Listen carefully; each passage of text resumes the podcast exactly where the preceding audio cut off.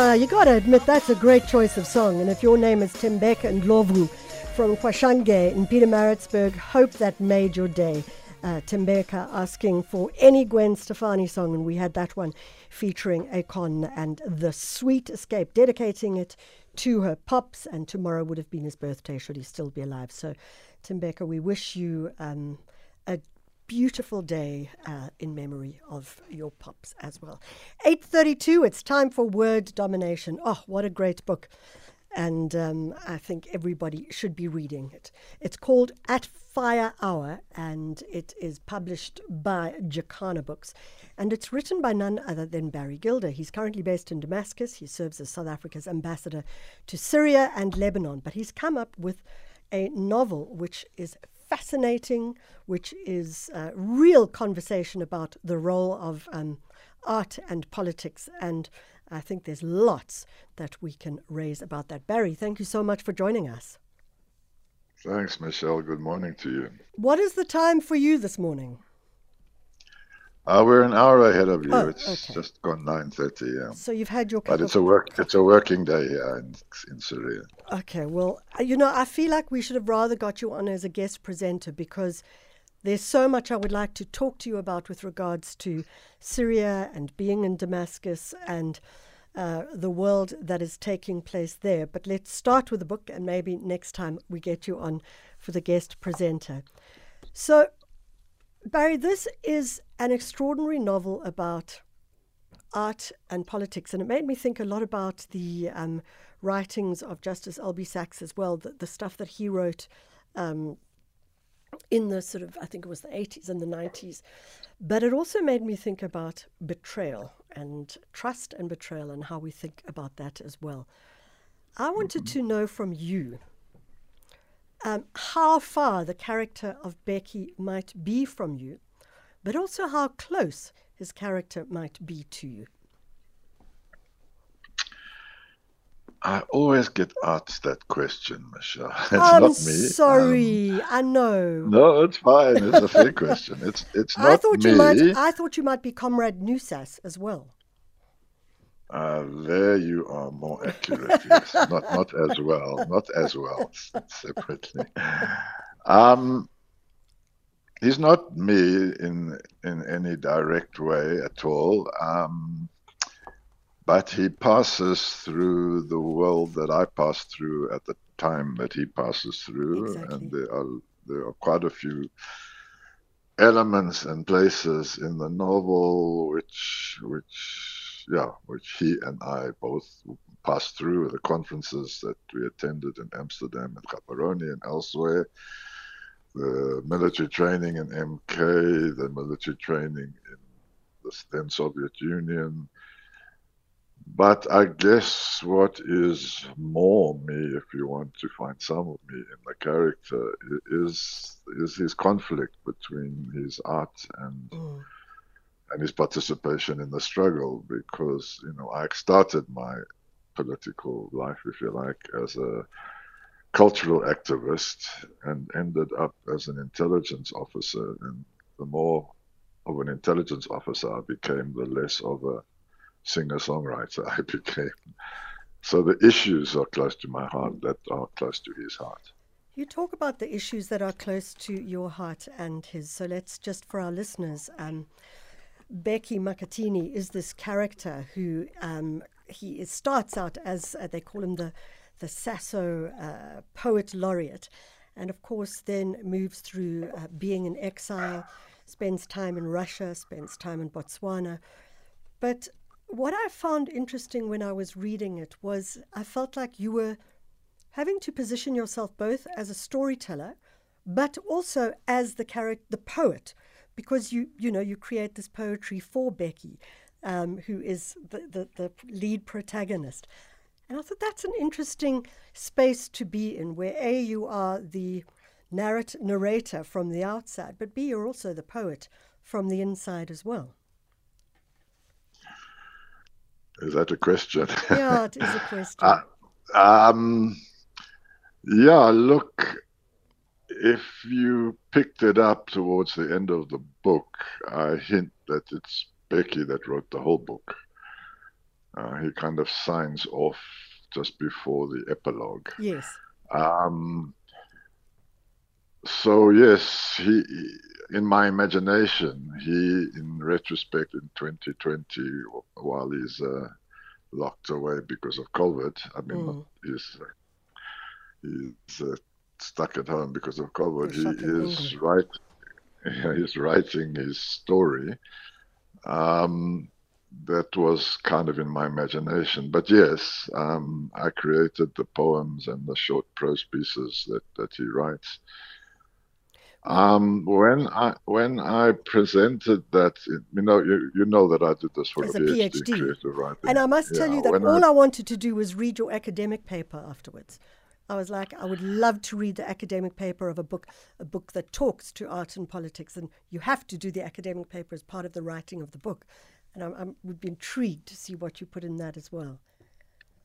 Um, I hope to make it available online. Um, somebody told me that it might already be on the WITS uh, library, uh, electronic library, but I haven't checked. Um, but sure, I'll make that available. Um, but uh, yes, as I was saying, um, when I was presenting the proposal for the PhD and said that I'm going to get my character to write poetry and stuff, um, I was told it's going to be very difficult. But I went ahead, and I think it works. Other Yeah. people that I've spoken to think it works, um, and it's a way of it's another way of telling the story. both his in, internal story, but also the, the narrative itself. I think I think it's a it's a wonderful way of of telling a story through a different means as well, Barry. I I think for me that was one of the highlights of the book actually was this idea that the character is a poet and writing this poetry, but also knowing that you on the outside are writing the poetry as well. We do have to go to a break, but when we come back from the break, I want to talk about the fact that you write so many char- real characters, uh, real world characters into the story as well. And in the book, you I just have to find it now. You you the ca- the character of Bheki, who is the poet, but um, then goes on to uh, becoming an MK. He says um, when he's in Russia, his one of his colleagues, so to speak, says everything in Tolstoy is real: the places, the events, the history, the wars. And then Bheki asks, and the characters. And he then, uh, uh, Vasily then responds, That's interesting. He has real characters and he has unreal characters. And Bheki responds, Fictional. Um, and so when we come back, I'd love you to just talk about that process because maybe that's why it's such a strange book to read because it feels like it's nonfiction. It is nonfiction, but it is also fiction in the very nature of um, the character of Bheki as well. So we'll go to a break, and if you could, we'll chat about that afterwards. Michelle Constant on SAFM. We're in word domination, and we're talking to Barry Gilder, both an ambassador in, in Syria and Lebanon, to Syria and Lebanon from South Africa, but also an author. And uh, his book, At Fire Hour, published by Jacana, is a great read. Um, it's in many ways it's uh, almost like a thriller as well. And it delivers us the character of Bheki Makhathini. He's uh, w- described as a SASO poet laureate. He is a poet, and we read his poetry and his intimate poetry as we go through the novel. But aligned to that is a very clear conversation around the history of South Africa as well. Barry, I, I read you uh, the bit that you'd written with regards to Tolstoy, the real characters, the real events, uh, the history, the wars, but also the fictional characters who weave through it so beautifully and so surprisingly. I mean, it, I, I, could you tell us a little bit about that process? Look, I wanted to put my characters into the real world, uh, into our recent history, um, and as I said earlier, into the sort of trajectory that, that I traveled uh, into exile and so on. Um, but I wanted them to interact with real people that, that, uh, that related that world. So in almost all cases, the real people are, are they're fictionally. They, they handle fictionally things they say or do. Uh, they didn't say or do in real life. But I wanted it's a, it's a way of memorializing, if you like, the, the people that occupied those spaces at that time. The exceptions are the conferences, for Mm. example, where The Amsterdam uh, conference. early in the the the 76 Amsterdam conference where there's a conversation in a bar with uh, Lewis Nkosi and uh, he, he gets uh, Pumla to read an extract from a paper he gave on writing Yes. in exile, which is a real paper, for example.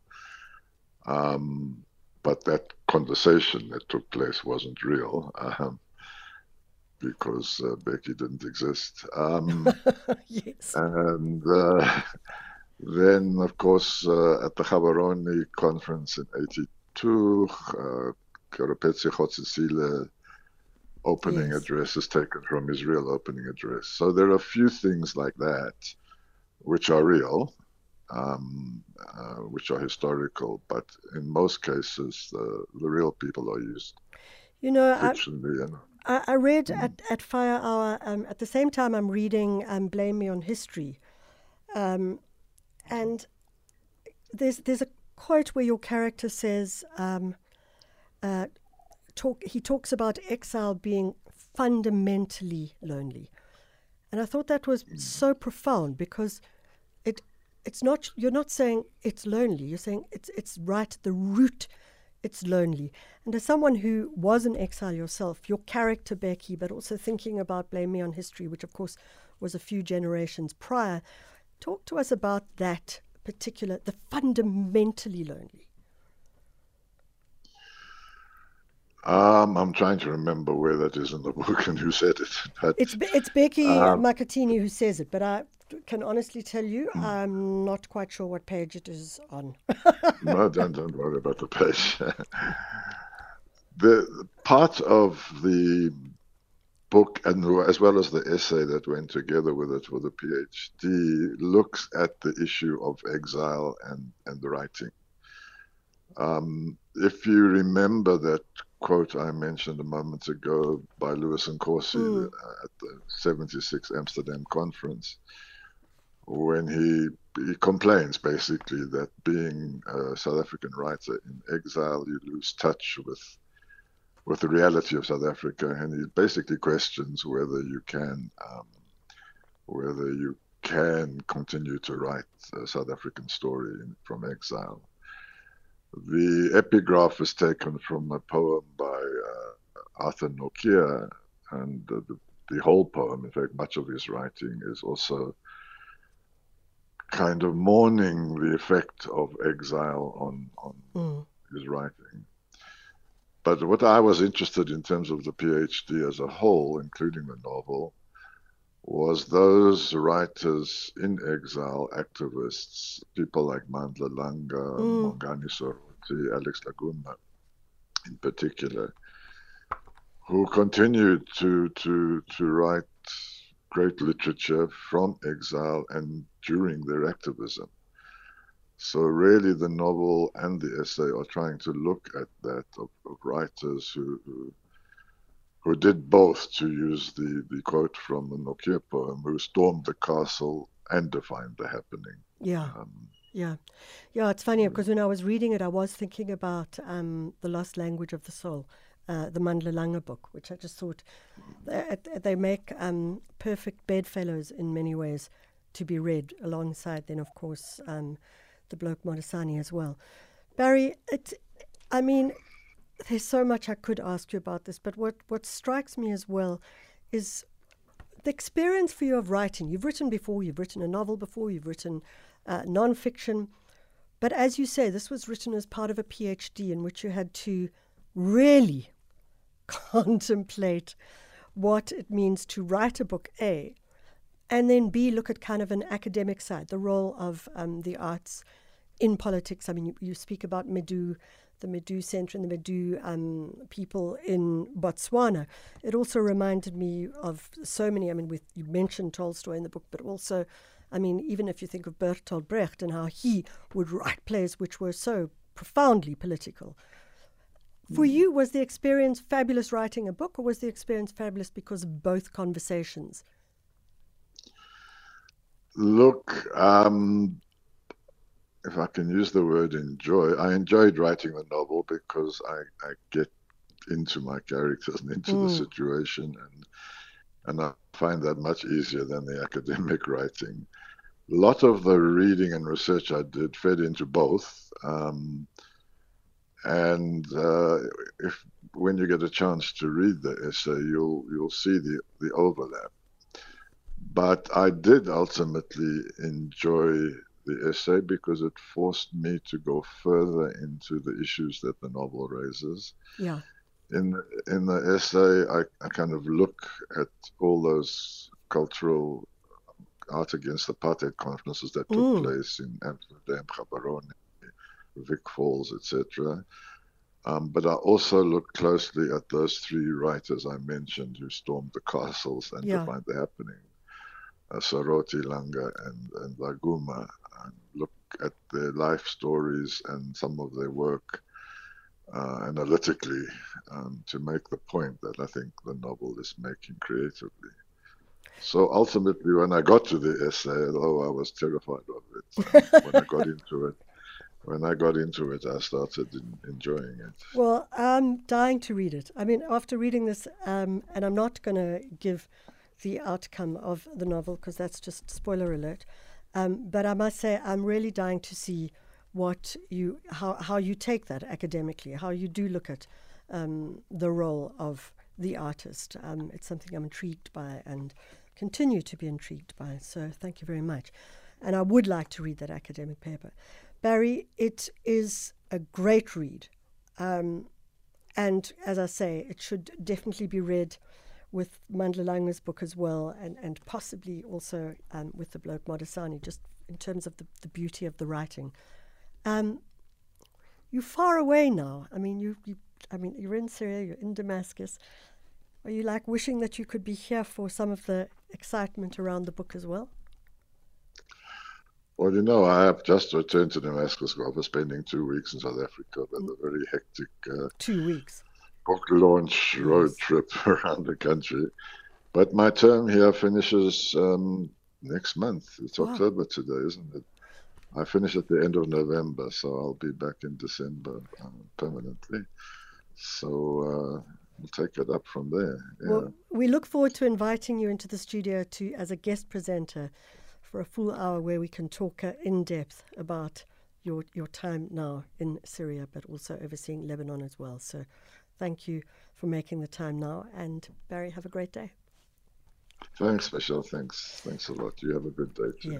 Barry Gilder at Fire Hour. It is a fabulous novel. Um, really well worth the read.